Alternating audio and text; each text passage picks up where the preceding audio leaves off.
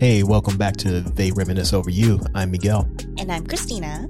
And this week we're talking about Michael Eugene Archer Who dat? D'Angelo. Uh, He is a one take singer, a songwriter. He plays a million instruments and was at the forefront of the so called neo soul movement. the, the title that no one really likes. yep. Though he only has three studio albums, with the third one coming out 14 years after the second one. He's still considered one of the greats of R&B, soul, and just as an artist overall, Yes. as he's experimenting with different types of music and evolving. Yep. So, shall we get into it? I think we should. All right, let's do it. Okay. So let's talk a little bit about how he got started. So I actually didn't know this until I started watching just random interviews and reading a bunch of stuff. But he won an amateur talent competition at the Apollo Theater three weeks in a row when he was 18. No, no, 16. No, 18. I don't know. Teenager. he was young. In my notes, I have 18 and 16. He was a teenager. Okay. I don't know if you saw this interview. I think this was the one with what's his name, Nelson. Nelson George? Yeah, who's pretty much in every kind of music related thing. Yes. He was talking about how like there was a bunch of kids that traveled together on a bus or something to get there. No, I didn't see that part. Yeah, there was a bunch of them just traveling on a bus, and I guess they had some adult chaperones or something. He was saying how they were trying to tell him what to do. They're like, "Don't sing a gospel song; you're gonna get booed." And he was dead set on singing a Peeble Bryson song. Well, Oh, that's random. yep. And so he said just before he was about to go on, there was a girl singing a gospel song before him. and she got booed? He said they booed the shit out of her and she was crying. oh, man. The Apollo used to be ruthless. yes, I'm like, oh man, they'll boo you for singing a gospel song. They would but boo you for anything at the Apollo. he didn't say if he ended up changing his song, which he probably didn't because I don't think you could just change it last minute. But then he said, then they introduced him as this kid from way down south. and then he said they went boo before he even came out. Oh, that's harsh. He's from Virginia, Yeah. way down south. so then he said they booed him before he even came out, but he still won them over, made it back to the next round. But this time, he's like, I'm going to sing something a little more up tempo. okay. Rub You the Right Way, Johnny Gill. Wow. And he said he won first place with that one. As a teenager, he's singing Johnny Gill's Rub You Yeah. the Right Way. I need to see this. I was trying so hard to find it. You know how I try not to use Google because privacy. Yes. When I'm really desperate and I can't find it on DuckDuckGo, I will go to Google. I still couldn't find it. I found an old video of Lauren Hill getting booed when she was on uh, the Apollo, but I'm like, okay, if this 13 year old Lauren Hill video exists, why can't I find D'Angelo singing Rub You the Right Way? He had it scrubbed from the internet. He I doesn't want guess. us to see it. Yeah, so I want to see that really badly. I just think it would be hilarious to see a teenage D'Angelo singing Johnny Gill. Yeah, because I can't imagine his voice Yes, the way it sounds now, trying to growl and sing "Rub You the Right Way." as a teenager Yeah. too. So you know his voice was even higher and sounding like he needed to go through puberty, probably. Yeah. Yeah, I I think we're gonna have to track this down. I don't know. I hope somebody has it. I tried, but maybe you should. Yeah, if anybody has a connect to D'Angelo out there, tell him to post it on Or the Instagram. Apollo archives or something. Yeah, let us know so we can see it. Another thing I found out that he was briefly in a hip hop group called IDU, What does IDU stand for? Intelligent, Deadly, but Unique. Oh God, We don't know which it was him and two friends, so we don't know which one's which. Uh, I don't know which one's which. I couldn't find that info. That's a Um, very '80s, early '90s name. yeah. So apparently, as a group, they cut a demo tape, but that demo ended up getting him signed as a singer. Yeah, I saw that that he ended up getting like a songwriting deal before his recording contract. Mhm. Which is how he ended up with his first major success, which we do know. I didn't know all this other stuff, but we do know about You Will Know, Yeah, Oh, the Black and- Men United song that we had talked about in the Tevin episode. Actually. Right, and I obviously, like I said, then didn't know the, who the hell Yeah. he was. There So was some kid on the piano. yeah, so I had no clue. And even when you mentioned it Mhm. during that episode, I didn't even realize it was him. Mm. so I had to go back and watch it. Well, I mean, Brown Sugar ended up coming out a year later in 1995. So when Brown Sugar came out, I recognized him right away. I was like, oh, he's the guy Not me, in the You Will Know video. not me. it was 2021. because I hadn't seen the video since Yeah. the 90s. Yeah. So I did not recognize it because I'm too busy looking at all the stars that are in it.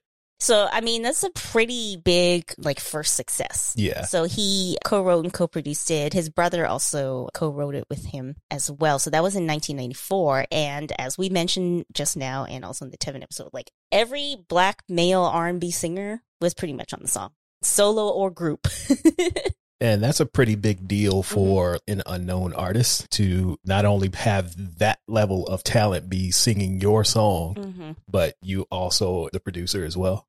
And you don't have an album out. Like, Yeah. how did you manage that? Uh, Like in the video, he's basically the conductor as Yeah. well. Like he's the Quincy Jones Right. of We Are the World. right? so that's a pretty big deal for a kid. He It was, is. I believe, 18 or so by this time. That's crazy. Yeah. Yeah, so they're he must have telling- been 16 at the Apollo then, because my notes are all messed up now. But He's out here telling Gerald Levert what to do. that's a pretty big start. And then Brown Sugar, which came out his first album in 1995, a Yeah. year later. which was mostly produced by him as well. hmm You're entrusting somebody that's 18, 19 years old, Yeah. maybe 20 at the time to, I think he might have been. So he's a year older than you, I believe. So Okay. how old were you in 1995? Do some quick math. I was 20, so that would make him 21. Okay.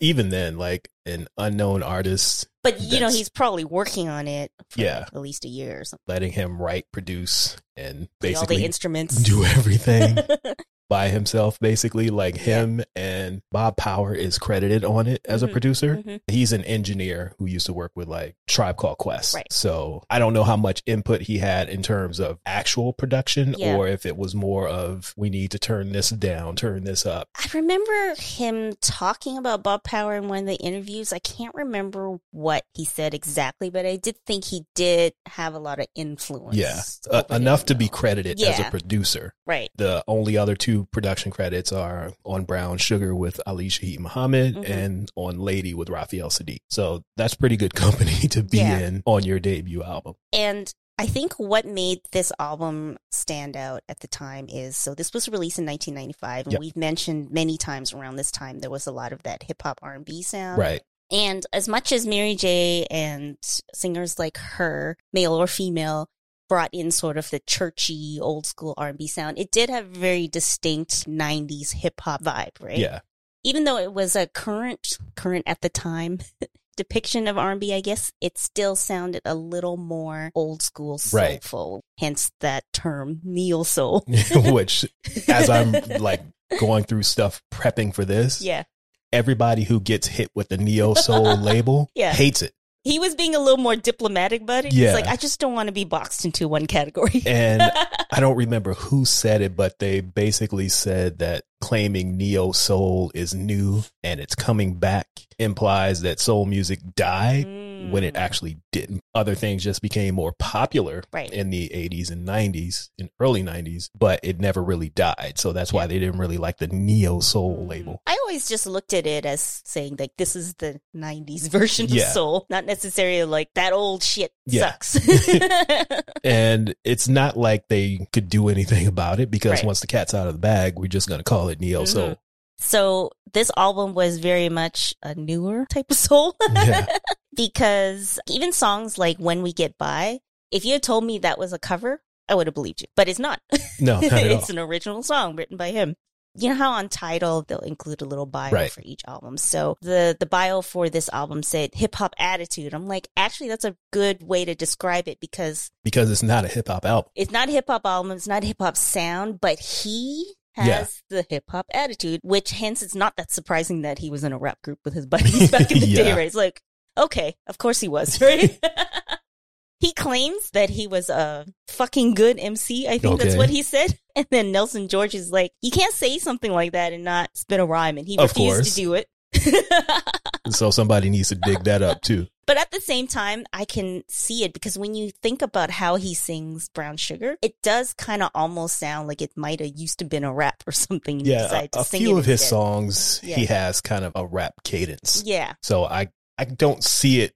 I shouldn't say that. I do see him being a rapper. I can't say that he was a good one.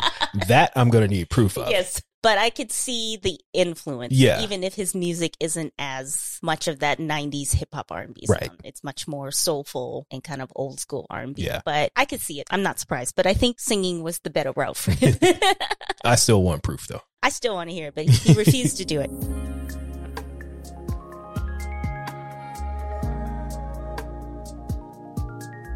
Um, the other thing that I always thought was hilarious about one of the songs on this album is he can make a song called Shit Damn Motherfucker and make it sound like a cool, jazzy, smoky club song when he's talking about, I'm about to go get my nine because he catches his woman cheating. With his friend. Yeah, with his friend, and then he ad libs, motherfucker.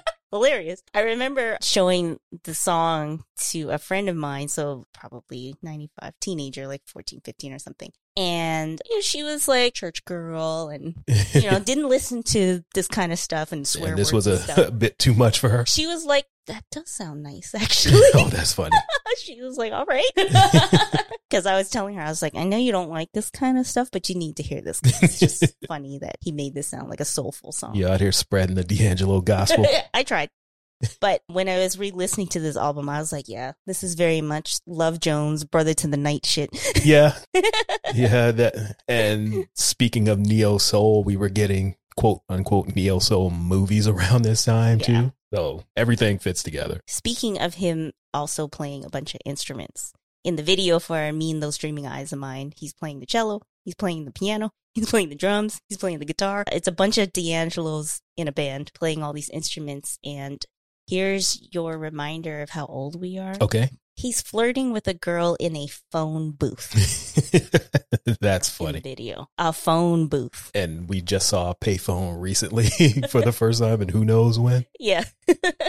Oh man. The funny thing about him playing all the instruments in that video is he actually didn't play those instruments at the time. okay. because uh, I was reading that he learned to play guitar Mhm. after voodoo. Mm. I was like, I've never heard him talk about playing a cello, but Yeah. and we know he plays piano, and Yes. I, I also knew he played drums and guitar, so I just assumed he played those at the time. No, he learned guitar after voodoo when he Mm. kind of disappeared for a while, but we can get Yeah. to that later. Because he did mention that when he played piano, he would try to mimic guitar sounds. Yeah. In one of these many interviews that I watched, so I guess maybe that's why I just I assumed he just played. All of it. nope, he said he learned then.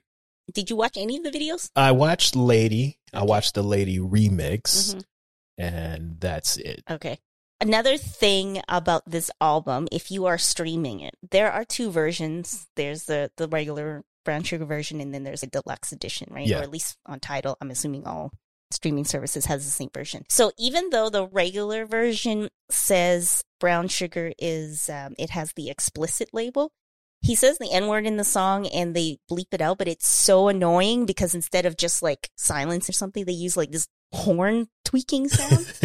I don't remember that. Oh, it's so annoying. And I couldn't remember which version had it and which one didn't. So if you're streaming it on Tidal or other streaming services, listen to the deluxe edition that's so funny. that you don't hear this. Wham! oh, and also another thing I noted when I was watching the Brown Sugar video, he is one of the few people, like, I hate smoking so much. I hate cigarettes so much. yeah, But he makes chain smoking look cool. I can't go that far because I hate smoking too. But you know, he's a musician. They, that's what they do. It fits his aesthetic. Yeah. He's a jazz man at heart. So, what was your impression of this debut album? I liked it because, as you know, I have an eclectic musical taste. Mm-hmm. Like, I'm deeply entrenched in hip hop, but you know, I listen to like Sly and the Family Stone, Parliament, Mhm. and Funkadelic, and a bunch of stuff like that from the early 70s. So that's why it kind of fit Hmm. and I didn't find it weird. And we'll probably talk about this later, but the direction his career was going after this as well, it kind of strayed further and further away from hip hop, but it didn't seem weird to me. So I was all in from the first time I heard it. Same. I loved it right from the beginning. Unlike some folks, I didn't need to see him shirtless to be interested. it's funny that the whole shirtless thing ended up being such a problem for him yeah. because I listened to Questlove on Rick Rubin and Malcolm Gladwell's podcast, and he was saying how after this album, D'Angelo was a big boy and had a trainer. The label Yes. got him a trainer to make him lose weight because he was so Mhm. big. And I'm like, he wasn't big though. Maybe we didn't see it because we didn't have social media back then. Because True. during the time of like this album being released and music videos and stuff, we saw him then. He wasn't like a big boy, per No. se, but he Not he that I wasn't could skinny. see. He wasn't skinny. Yeah, he wasn't skinny. He wasn't the untitled video, Mm-hmm. yeah. but he didn't look big to me. I remember seeing him in an award show where he might. I could say he was a little chubby, but not Okay. even like Right. you know. It's just like okay, he's not skinny. Right. he might be an extra large instead of a large. Right? Yeah. Like it wasn't like this guy needs to lose weight. Yeah. And even fully clothed, he always had a lot of sex appeal. Like him, like LL, always licking their lips and stuff. Right. I mean, I guess obviously, if you've seen the untitled video, that's more than him licking his lips while he's Yes. wearing a, leather coat and baggy jeans. But I just think it's funny that so many people kind of almost discovered him through the untitled. I don't know if it's in his head thinking like, oh, people just like me for this now, Yeah. or if that actually helped him gain more mainstream appeal. It's hard to say because I was just a fan from the beginning. So Yeah. I think it was hard for me to see whether that made that much of a difference.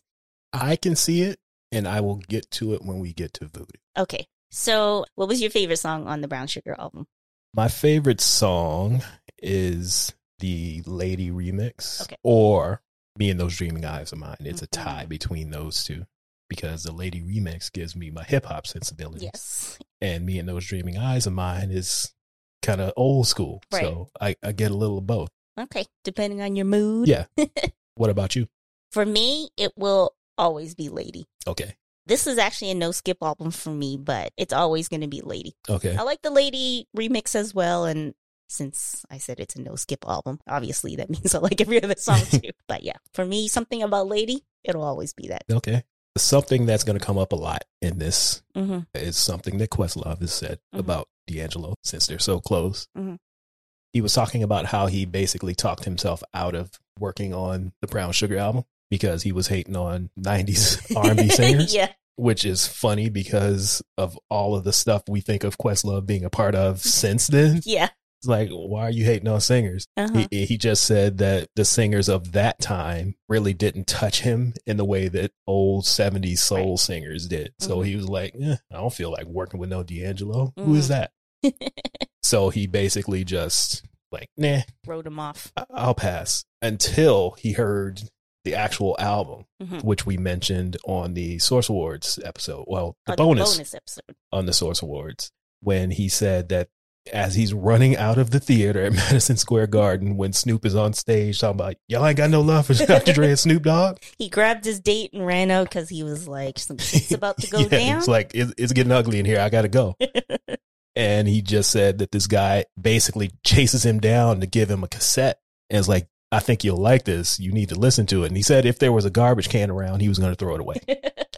but he threw it in his pocket, ran back to the hotel, gets to the hotel and pulls it out, and he sees Bob Power's name on the back of it. Mhm.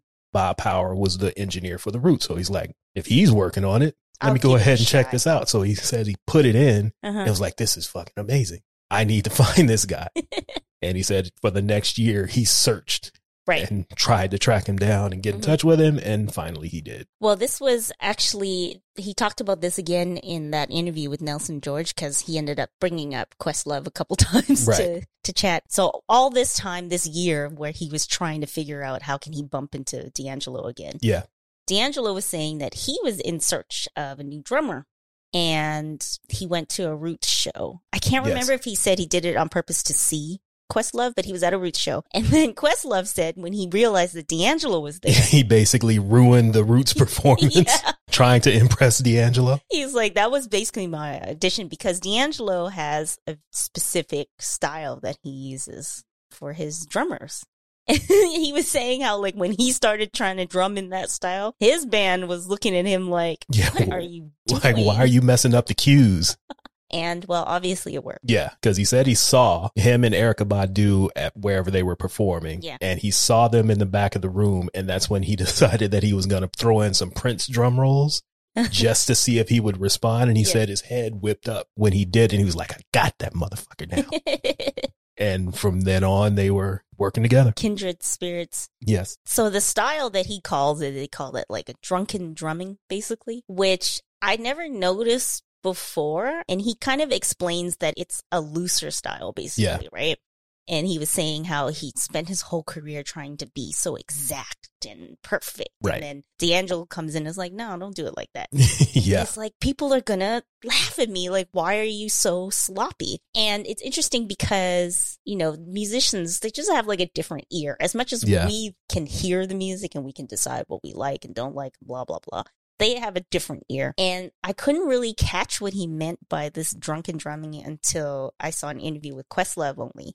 And he was mimicking the drum sounds with his mouth, Right. not on an actual drum. Then when he pared it down to just that, I could hear how it almost sounds like it's offbeat. Right. And I'm like, oh, I get it. And it kind of reminds me of that video clip we saw of Harry Connick Jr. When he had tricked to his get audience into everybody back on beat. yeah, so there's this clip of Harry Connick Jr. performing somewhere, and his audience is clapping on the one and the three. Yeah. And he somehow slips in this like fifth beat to trick them into getting back to the two and the four. and they did. And, didn't and they even did. notice. And it's, it's like a magic trick. How did he do that? and so that's what made me think of when he was explaining this drunken drum pattern that they were doing. Yeah, it, it's Oh. something that us regular folk wouldn't catch until it's pointed out. But then Right. soon as, it, as it's pointed out, it's like, oh, duh. I think he said it took him like a month to like actually get it. They kind of un- unlearn some of the Yeah. things he was doing before to to do the style that D'Angelo wanted for the Voodoo album. And speaking of voodoo, Mhm. let's just get into it.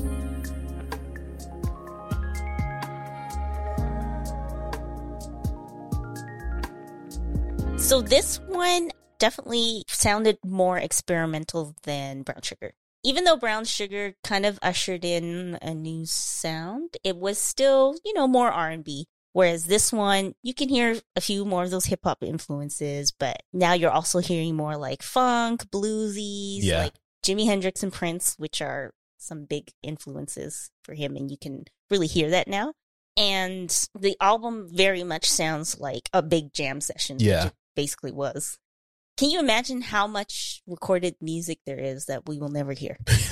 well, from everything I've read or seen about it, they would just go in and do stuff all the time. because I think in the intro I said he was a one take singer because Yeah. he had mentioned that he does like to record his vocals in one take because he likes how it just sounds natural the first Yeah. time around. So it's like, how many songs are there if you're a one take singer? Which kind of goes into what we were talking about yesterday Mm-hmm. about whether he's a whispering bitch or not. And, and I said that he's a mumbling bitch, not a whispering bitch.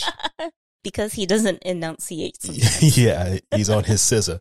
Well, no, scissor, Nah, it's different with That's- her. That's a different sound. Yeah, but anyway, I'm thinking they're just basically freestyling a bunch of stuff, and then whatever comes Mm. out, we're gonna keep it, Because he's like, when he was mentioning his one take, he's like, even if I'm mumbling, I want to keep it. which makes sense if they're just sitting in there jamming for hours. Mm-hmm. Right. I read pieces of a Rolling Stone interview because it was behind a goddamn paywall.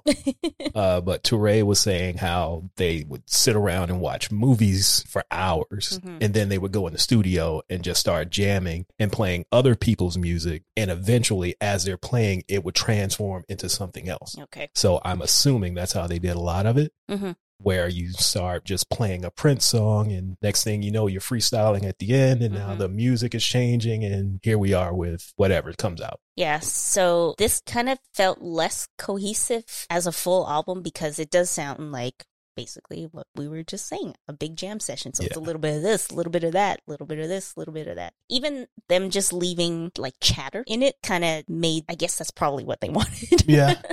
You get a lot of that on the other stuff they were working on around the time, like Common's album and Erica Badu's Right. album. There's a lot of that feel to it as well. yeah. And they were all recording in the same studio, right? Yeah. The, um, what's it called again? Electric Lady. Yes.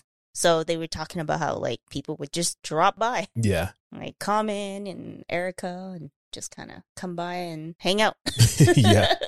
And something I learned during the, the research for this is the Soul Quarians Mhm. wasn't supposed to be the entire collective. It's only four of them. oh, Questlove, James Poyser, Jay Dilla, and D'Angelo because they're all Aquarius, and they were just the sole Aquarians. Mhm. And whoever wrote the uh, the Vibe magazine article heard them saying that while they were there, and when the article came out, said that they were all the sole Aquarians, and they're not. And apparently that led to some tension and the reason why things kind of fell apart. Hmm. Why would that lead to tensions if it's the vibe writer who made a mistake? Well, I read uh, a excerpt from Questlove's book, Mm-hmm. and he basically said that he wouldn't say any names, but rapper A would call him and say, "I don't work for you. Oh, I'm not even an Aquarius. Why are Right. you saying that we're also Aquarians?" mm. So they there was a misunderstanding Yeah. as to who was calling them a so called. Yeah, Okay. and I guess the article comes off as like Questlove is the boss, Mm. and he tells everybody else what to do, and Right. some people didn't like that. Hmm.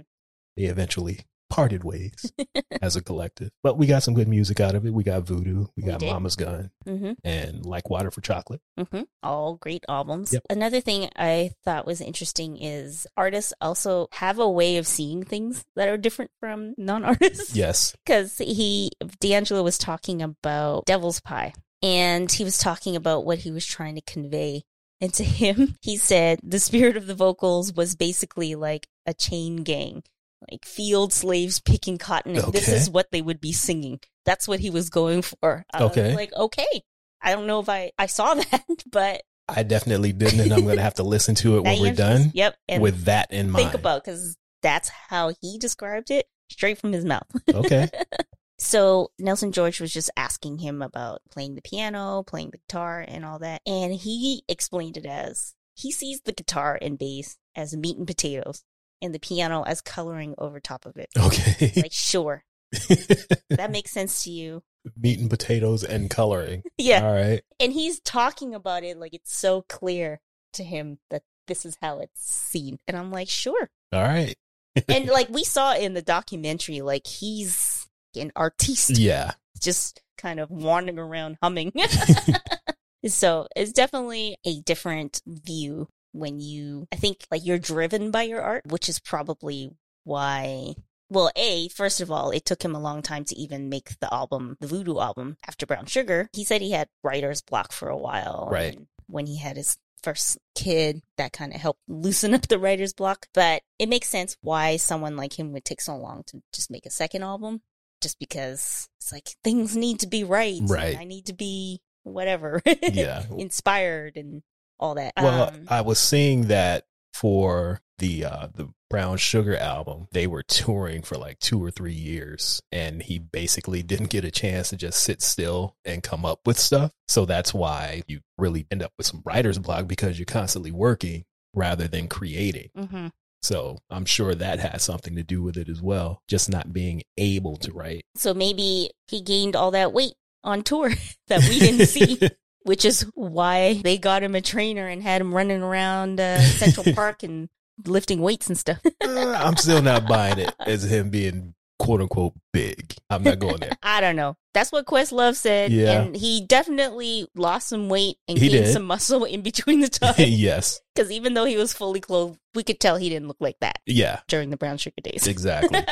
but I wonder if was the record company saying, okay, he's got this debut album that's making this love music. Let's make him a sex symbol. I'm sure it had something to do with it. And when he was doing it, he probably didn't expect it to, Turn into to what, ruin him, yeah, basically. what or, it turned into. yeah. Because I could see how it could be an issue Mhm. where he is someone who is like, look at my art. And then everybody's like, Take your shirt yeah, off. take your shirt off.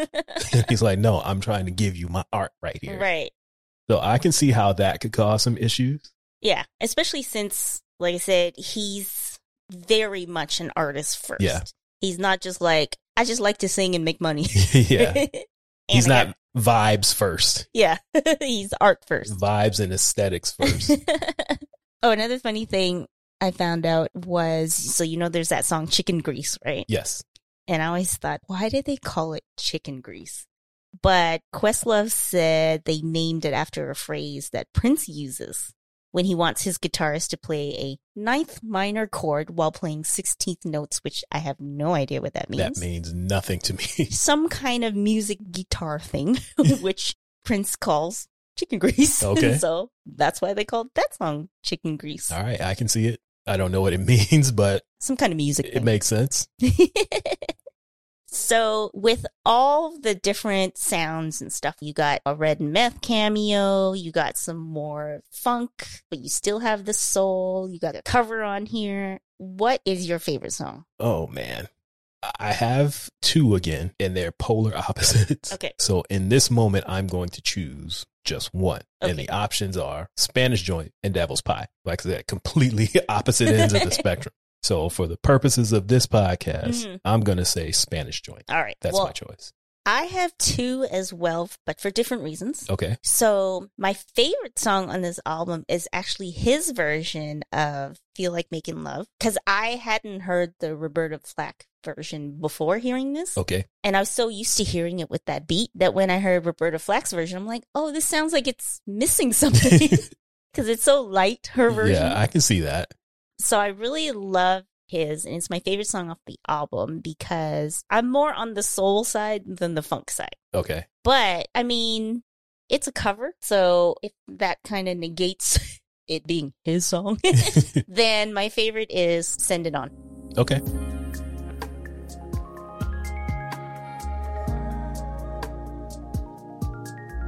The thing that I wanted to look up, but I forgot since we finally dragged our CDs out from storage, is I kept seeing uh, when I was reading articles about this that what's his name, Saul Williams. Yeah. I think he had written some stuff in the the CD liner notes, Okay. and I just kept seeing it referenced in these little articles and stuff. I'm like, I'll just go look myself. Which and you I forgot. forgot. I have it in my notes. Check the CD liner notes, and I forgot. So we're gonna have to, I don't know, look at that later and see what yeah. Saul was writing about that had everyone else writing about it. We'll add some footnotes on the website. yeah. You know, it's ironic that the video for Untitled How Does It Feel kind of led him down this spiral, and neither of us picked that as our favorite song. Yeah. It's not that I don't like it, it's just there are songs that I like better. The reason I don't like it as much Mm-hmm. is because obviously it sounds like Prince. Prince. and I want my Prince to come from Prince. so that's why I didn't really gravitate towards it while it was out. Like I appreciate it more now, hmm 20 years later, than I did at the time because it was just like, uh, stop trying to do Prince because you're not him.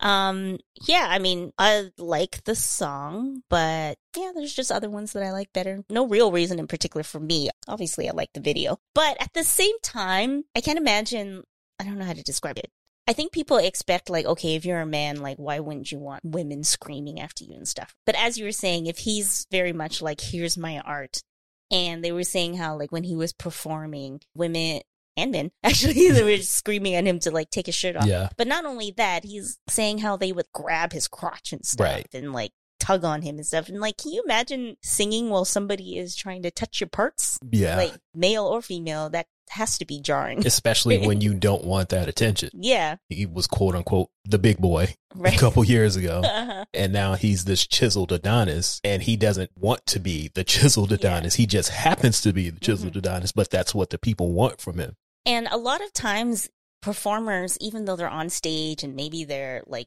being very out there, a lot of times they're very much introverts at the same Yeah. time. And he seems very much like an introvert as well. Right. So even if he's on stage with his shirt off, it's got to be weird for him Yeah. to have that kind of attention.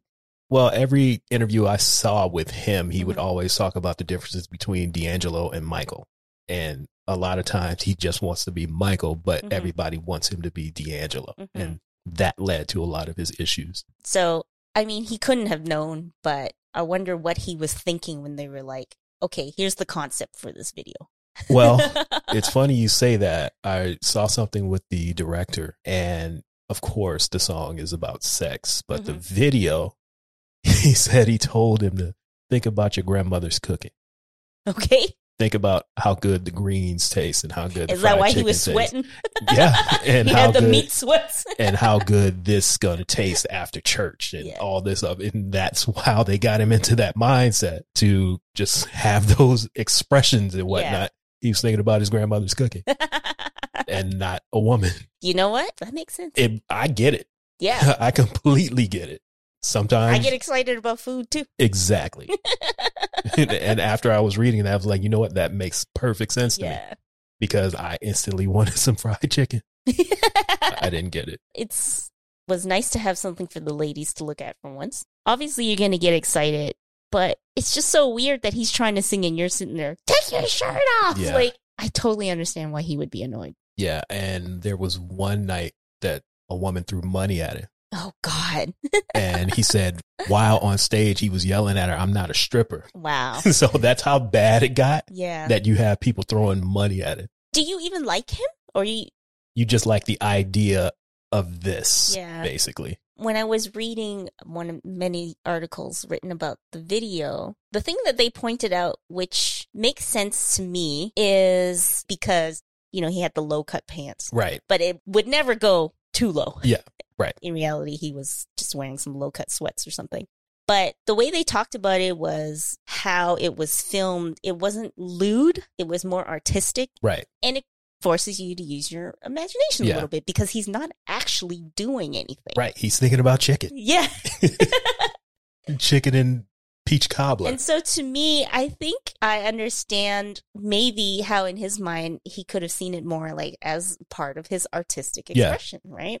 yeah, that completely makes sense. To think of him as like a stripper and throw money at him is just so weird as a fan. Like I get all of the lust that goes with it, but to take it that far to make him just like not want to do this anymore, it's a lot. hey, they just lucky that it wasn't Kevin Gates because he kicks people in the face who grab his crotch on stage. Yeah. And obviously, he must be a sensitive soul for it to kind of bother him so Yeah. much that he disappeared. Yeah.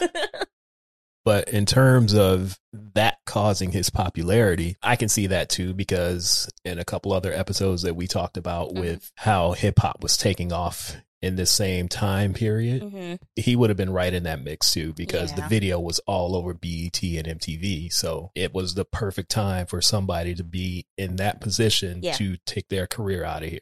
You know what? I kind of take that back. Like, I can see how someone who's maybe never really heard of him before, someone who's, you know, watching MTV's TRL or something, right? And they're seeing Britney Spears and Christina Aguilera. And, then, this guy shows this guy up. shows up and you're like, oh, who's this hot Yeah. stud, right? Who would never really listen yeah. to D'Angelo, who's now like, oh yeah, I like this guy. He's hot. Yeah. So you have that, and then you have women who probably never would have looked twice at him Because he was a chubby Beforehand. boy. because he was a chubby boy. Now they see this, Yeah. and then you have those girls and women and their men Right. looking at him like, why can't I get some of this affection right. that you're giving him? yeah. So and now, now, the men are mad. yeah, so now they're mad. But at the same time, they're listening to the song. Is like, what is about this song that they like? So I can do that too. So everybody Yeah. was just coming at him, and I can see how that Yeah. could be like, you know what? Just get away from me. Leave me alone. yeah. I guess now that we're kind of like talking through it, I guess it was hard for me to see that before because, like I said, I was a fan from the beginning. Right. And I always found that he had sex appeal fully clothed. So this was just a little more. Yeah, so yeah, it's just it's just weird. I get it though. But I guess that you know, we always talk about when certain artists that are beloved in quote our community, they'll have like one hit that just goes mainstream Yeah, and there's really no rhyme or reason why it does. This one at least we kind of know it's because he was naked. Yeah. there's a definite point that you can point to and say this is the reason yeah. because it's not like he was some struggling artist before that. No, because already like with the first album, people were already like, "Oh, he's the one." Yeah, and then you had the pressure of that too, yeah, that doesn't help. being the chosen one. hmm so yeah, I can see it.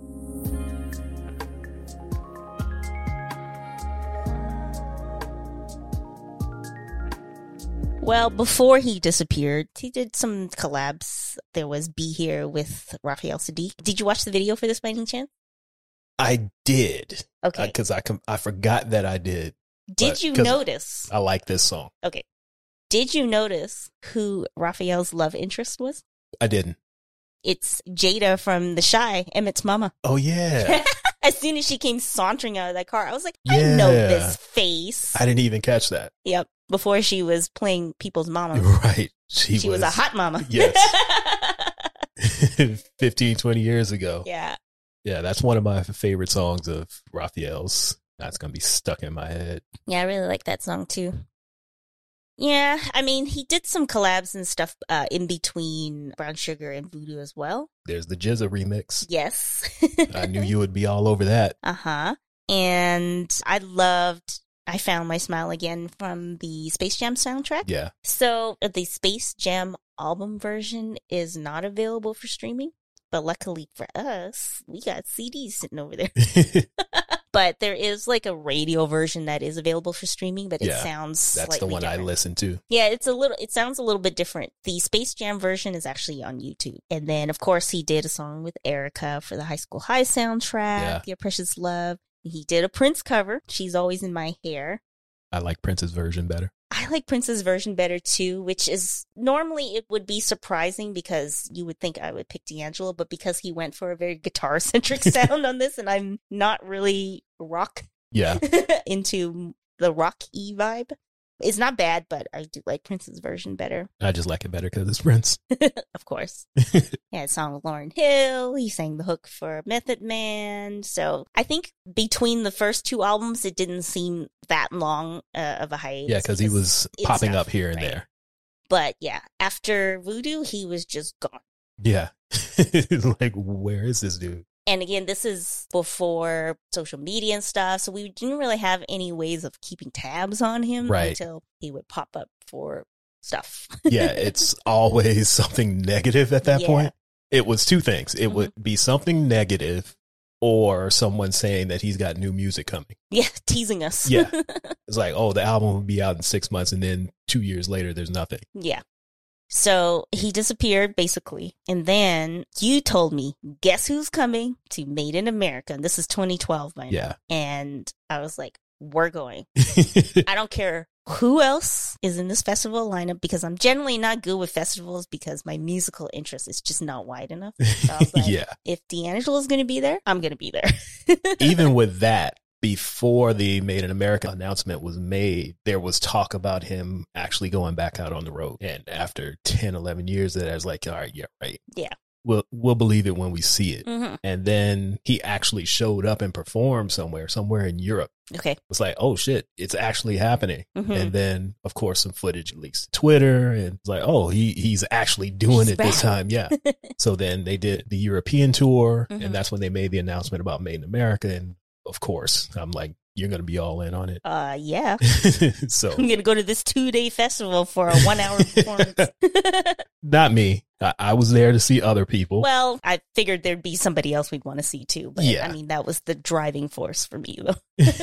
Was this the first year or second year? this was the first year. Oh yeah, because I remember we had to stay in that same spot because we had to wait for Jay Z to come. Yeah, that Um, was the first year. Yeah, It was a good lineup, I thought. I don't even remember now. I just remember him and Jay Z. Yeah, I have it here in front of me. I think I wanted to see Miguel, but we couldn't leave the spot. yeah, we could hear him, but we couldn't see him. Like we could see the video screen Yeah. at the other stage, but we couldn't see him. because if we had left where we were, we wouldn't have been able to make it back because we were fairly close to. Yeah, the- we had a the pretty good stage. spot at Yeah. the stage at that point. Mhm, Yeah, it was Jay Z, mhm. Drake performed that day. Well, he performed the next day. mm-hmm. We went back to the hotel. I think we, we watched him for a little bit. yeah, we watched a little bit And then, and then went back to the hotel. Now, mind you, this is not Drake of today. This is Drake in 2012, so he Mhm. was still on the way up. but big enough to headline the second night. No, he wasn't. I thought he was the No, headliner. Pearl Jam was oh, the, the right. He was headliner. just before Pearl Yeah. Jam. Okay. So he was the lead up to the headliner. Yeah. So day one was Jay Z, who we enjoyed. We didn't enjoy uh, Calvin Harris too much because he's a white guy pretending to be black with, with his I name. probably, eh, he probably would have played that one Rihanna song. I don't even remember Was it We Found Love? Now I can't remember. One of her dance songs is with him. That's I don't probably the remember only song that I- anything about his performance. For some reason, I remember Passion Pit. I had never heard of Passion Pit before that day. Is that an artist? Yes. I don't know who that is. And I don't even remember. know who they are still to this day. Uh-huh. I just remember the name was Passion Pit. I completely forgot. Gary Clark was good that day. Yeah, I like him. He's not usually my style, but I like him. He's a good artist. Yeah. Uh, Janelle Monet, Rick Ross. When we first got there, he Yes. was I performing. remember that. And then D'Angelo hmm was pretty much all we wanted to see the first day. And then day two, we got to see and Jay Z. yeah, we got to see Run DMC, Yes. Jill Scott. We could hear Odd Future from the other stage, but at the time I didn't want to hear them either because they were a little too wild for me at that point. but now I'm all over Tyler the Creator, so it's a bit of Mhm. a switch. We saw Solange. Yes, that was fun. We heard Rita Ora. I don't remember even hearing Rita or. I do. but seeing D'Angelo was good for me Uh huh. because I had never seen him live before. The only performances I had seen is like on award shows or Yeah, same. something like that where he's performing one or two songs. This was before Black Messiah. Yeah, this Um, was two years before. Yes. So, and we hadn't even really heard much from him in years. So Yeah. I didn't know what to expect, but this definitely gave us a peek into what Black Messiah was going to be. Yeah, I'm sure he was already working on it. Well, yeah, he played a couple songs that ended up being right. released There were on that like album. two or three. So this kind of reminded me of like remember when we saw Prince back in when did we see Prince 2018? No, it was before that because I think he passed. Oh. in 2016, Oh, has it been that long already? something like that. But- but when we saw him, it was the last time he had come to Toronto. Right. It kind of reminded me of that performance because I was unfamiliar with this version of D'Angelo. Even though he did play some songs from Voodoo, it was much more of that like funk Yeah, it wasn't Jimi the Hendrix album kind- versions of yeah. it. And he didn't play anything from Brown Sugar. Nope. And I'm sure he reluctantly played Untitled. Well, I saw that he He- doesn't perform it at every show. okay. Because he didn't look reluctant, but I'm sure he's like, I got to give the people something. Yeah, and I remember him doing this when we were there. Like Yeah. they cleared the band off, and then he came out and started playing it on piano by himself. Yeah. and he was just playing the intro, and then he got up like he was about to walk off, Yeah. and just stood in the front of the stage though, and just let the crowd cheer. yeah. and then he went back to playing. Apparently, that's just his thing. Okay. He uh he just Just pretends messing with us. that he's not going to play it, and is like, all right, I'll play. it. I was rewatching the the Made in America performance since it's uploaded. Me somewhere. too. I was trying to find Yeah. us in the crowd. I was too, but I was looking the wrong area. but all he did was he played that one note, and a bunch of people started screaming. Yeah, because they knew what it was. yep. But this performance was more chicken grease and less lady. Yeah, But because of his talent and his musicality, I guess, I can still. There's something about watching a live performance that when they're a great performance, you just enjoy it even if you don't know Right. the songs. Or, because the song that he opens with, Mhm. I had no idea what that song was until today Yeah. because I had to look it up. Uh huh. It's a Canadian band called Motherlode, and that's their only hit. and this is what he opened his set with. I didn't even know that until right now. I had no clue. I, I just assumed it was a song of his, yeah. but I looked it up because I have not found him performing this Mhm. song anywhere else. Interesting. And come to find out, it's just a cover that he was doing. Yeah. So overall, I enjoyed it. Of course, I would have liked to hear stuff from Brown Sugar, but at this point, it's like he's here. Yeah. I'm here. that's all I was concerned with. yeah. And it's just like what I was saying about the Prince concert, because I mostly know like more old Prince. Right. But when he started to do the newer stuff, I had never heard any of this stuff before. But I was still just like, this is amazing. yeah. when you're there and you're watching them perform and you can see how talented they are, you just you can't help but kind of be Right. swept up in it. So as much as I would have liked to hear some of the old stuff, I wasn't disappointed with the performance. Yeah. And it was just taking a little bit of time because we didn't know the songs. Yeah. Like when he did the charade, I'm like, do I like this? I don't know if I like this. yeah. And then after about a minute, it's like, I like this. Yeah. It, it just took a while to, Mhm. to catch on because we didn't know the song. And hearing it for the first time in that kind of environment is weird because you don't get to hear it Mhm. because there's people screaming and yelling. So you're missing a lot. But I ended up liking it. And that's one of my favorites on the album. Me too. It's not my favorite, but Me it's neither. one of but my it's favorites. one of the favorites. yeah.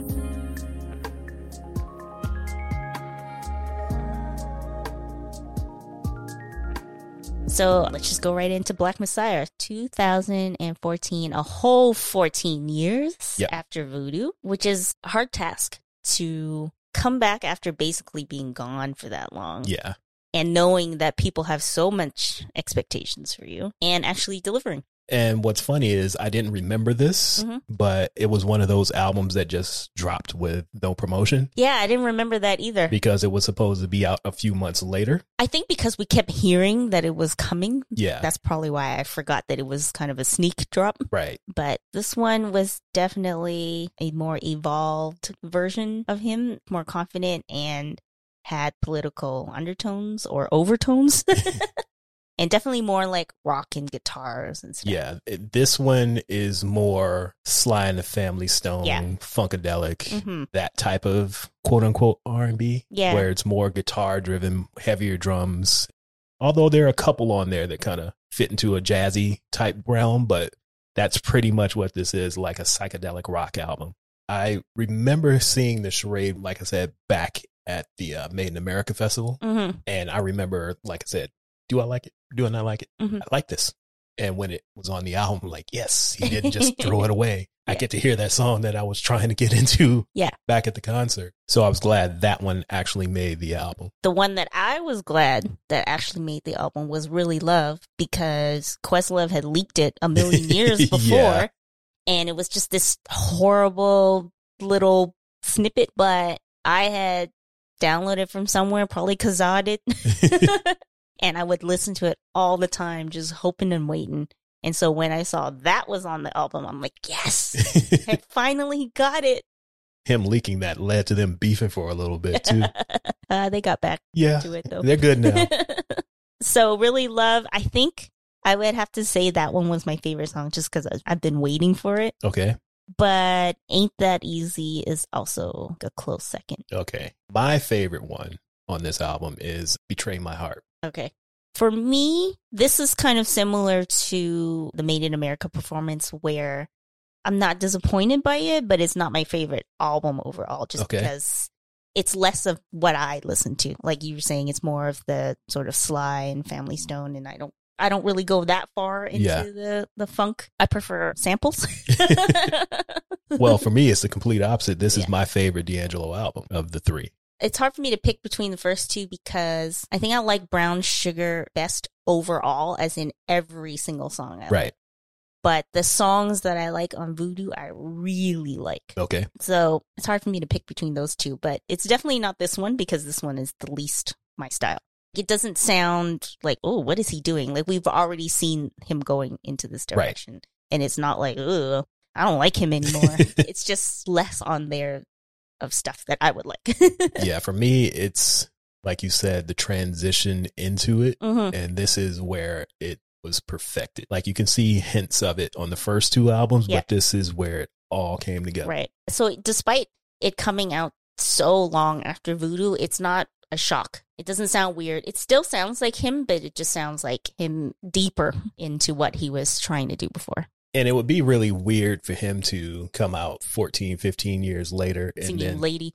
no, not only Oh. that, but throwing on random rappers that used to be out around the same time as him because they're not around anymore. And what are we going to do? Put little Uzi Vert? He could put red meth on it again. We They're still could. around. We could, but were they making movie were they making albums at that time they were doing tv and movies so I don't know. it's like the people his contemporaries really weren't there so you can't really throw on hmm q-tip on a verse because he's not doing music right now but hey that's just me Eh, I think he just didn't want to.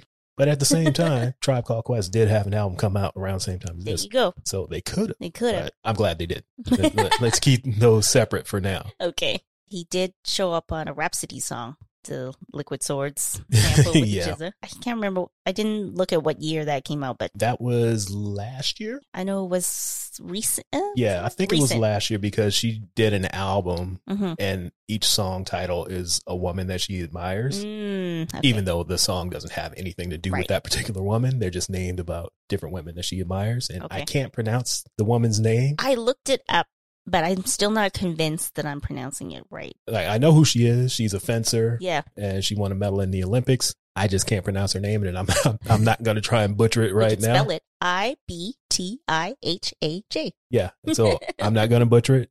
I'm not going to offend anybody who has this name, but y'all know what it is. He wasn't in the video. No. I was hoping he'd show up, but he didn't. He did. But- not Mary J. Blige did though. She did. And Roxanne Shante. Yeah. And of course, Will DeJizzo, since he was on the song. Yeah. But I was like, of course, Mary J. Blige just loves showing up in, in videos. I'm not That's what surprised. she does. But the video's creative director, one of her besties, Misa Hilton. okay, well, so Oh, there you go. now we know that makes even more sense. Why Yeah. Mary J would just be randomly dancing, and just dancing in the background, not, all in the video. not saying anything. I'm not surprised at that. Yeah. Another song that he had come out in 2019 was Unshaken. hmm And this is probably the most random song that he's ever done because of a person who has a random career like D'Angelo. Mhm. This is the highest of random. it's a song on Red Dead Redemption 2, Yes. which is a video game. Why? I found an article. I- I know why, Oh, okay. but my question is why? and why is he singing it's like a almost like a country song. Yes, right? it's it's a song that you would hear if you're watching a western. Yep. And here he is singing "Unshaken," hmm and I'm like, "Come on!" Of all places for you to pop up with new music, Red Dead Redemption 2. A video game. Yeah, I haven't gotten to the point of the game where the song pops up, so when it happens, I'll let you know because it plays the entire song apparently through Yeah. a montage. Mhm. So I will let you know, but you can tell the story of how he ended up on the soundtrack. So I found this article that said that he was just a fan of the video game Yeah, and got in touch with them to play the, the game, the version two, yeah. and then it just kind of manifested into you want to do a song.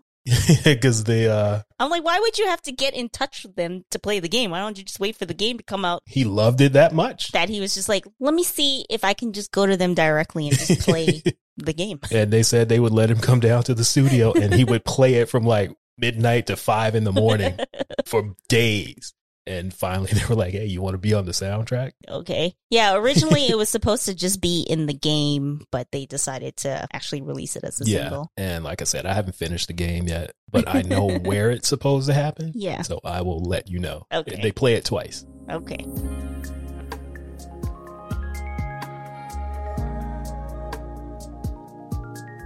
So that's pretty much his career in a nutshell. yeah in terms of the music And it's kind of crazy when you think about it that he has so much impact based off the first two albums, Yeah. basically. Because usually people who have this much, I guess, impact have like lots of albums. Yes. I mean, three is still pretty good. Like a lot of people don't make it to two. yeah exactly Again, this was all based off of the first two albums, but I guess when the talent is there, you don't have to just be pushing stuff out all the time. right People will just wait for we want it a little quicker than 15 years but it. when we get it we're happy with it. but he did pop up with the verses. that was supposed to be him and Maxwell, but something happened with Maxwell, according to Swiss Beats. He wouldn't say what it was, Mhm. but he bailed. D'Angelo was like, I'm ready to go. They said, you know what? Since you're ready, we're still going to put this show on. And D'Angelo became and Friends. D'Angelo and friends. it Uh. would have been better if there was more crowd participation. It just seemed really dead just Mhm. because it was him and Yeah. DJ Scratch, basically. Well, I think at this time, you know how the the later verses they were actually like concerts basically. Yeah. But I think at this time they were still keeping it very only um only the performers. yeah, basically like if you don't need to be here then you, You don't have- can't be then here. You can't be here. It was good to see him. It was, but given the circumstances, Yeah, I would rather it be in front of a crowd. but this is pandemic times. Yeah. We don't want him to get sick. No, we don't, we don't want that. But I would like to have seen like some crowd response. I found this stream online and I was kind of rewatching some of it. And I think my favorite part was that he played Shook Ones and made it go into Feel Like Making Love. I'm like, that's the D'Angelo that I like. I'm gonna have to go back and watch that. I, I again. have a timestamp. okay. So, and I think he played, um, I can't remember what was The World Is Yours, but he played a Nas song as well. And I was like, this is the kind of like fusion of R and B and hip hop and whatever that I like. but yeah, I was definitely the Bob Deep going into feel like making love. I'm like, all right. that's a win-win for you. Mhm. So outside of the verses, if you have a Sonos speaker system, there is a station called Feverish Phantasmagoria. I don't know what that means, but he is the curator of that station Mhm. for whatever reason. It's not available here in Canada, but it's available in US and other countries. So I heard the first DJ mix that he put together himself. It was pretty good. It's basically all of the people that influenced him. So Right. I don't know if you got a chance to listen to it, but Not yet. you might not like it because it has a lot of that psychedelic rock, but then he also throws in some De La Soul too. Okay. So it's basically D'Angelo. Cafe background music Yeah. station. And we listened to Erica's station that Yeah. she curated. It's all over the place. So I'd assume that his is probably Yeah. the same way. I would imagine. I feel like they have a lot of crossover in terms of Yeah. influences. So, like I said, if you do have a Sonos speaker system, go ahead and check that out. Yeah. And also, if you can get a chance to see it, it's kind of hard to find these days, but there's a documentary that came out in 2019 Mhm. called Devil's Pie. Someone just basically trailed him for a couple years and documented his comeback and up to just about before the album came out. So, if you want to check that out, if you can, go ahead and do that too. Yeah, since right now it only seems to be available like special screenings and festivals Yeah. and stuff, right? So, we got lucky enough to see it. yes. It was at the Hot Docs Festival here in Toronto, Mhm. but I didn't realize that it it had only been on the festival circuit since then. But if you get a chance, check it out. You got And- anything else you want to add? Just go on YouTube, put his name in, and just look at all these live performances, and um, you'll see different renditions of the songs you know and love. yeah, Like that interesting version of Shit Damn Motherfucker that Yeah. he played at a jazz festival. at the Montreux Jazz Festival, like okay, this He is was how you're going going to open in. the show He was All right. going in. And then there's the performance with Questlove. at Brooklyn Bowl. The one song I saw from that performance was Tell Me If You Still Care by the SOS Band. Yeah, So there's just so much stuff. Even though he's been, he was gone for a while, he's done a lot of performances. yeah. Uh, so we'll put links to everything on the website so you can check out the performances and all that good stuff. So you can see what we've been talking about. I thought this was going to be a short episode since he only has three albums, but Wrong. I guess we can just gush about him forever. because he's one of my favorites. He's obviously one of your Yes. favorites. So we thought there was going to be a 30 minute episode, but we are wrong. but we are going to wrap up now. we are. On that note, thank you again for listening to They Reminisce Over You. We appreciate everybody who's continuing to listen and come back. Our numbers are going up. Shout out to our people in Zimbabwe. I'm going to shout out a- a different country every time we do this from now on. yes. So, my people in Zimbabwe, this is for you. Uh, make sure to check us out on Twitter and Instagram and follow us on both if you're not already doing so. Go to the website, check out the transcripts, see the links that we're talking about for the references in this episode. hmm Or read the transcript because sometimes we crosstalk and Yeah. mumble and all that. And so if you need to check it out that way, feel free. Uh, we- we're also putting together a playlist, so you can check that out on Spotify. We'll link to it on the website. And also, you can listen to the Music Plus Talk edition on Spotify as well if you want to hear with an embedded playlist. So it'll be a little bit of talking, a little bit of songs. Yeah. So check that out too. Anything else you want to say to the people?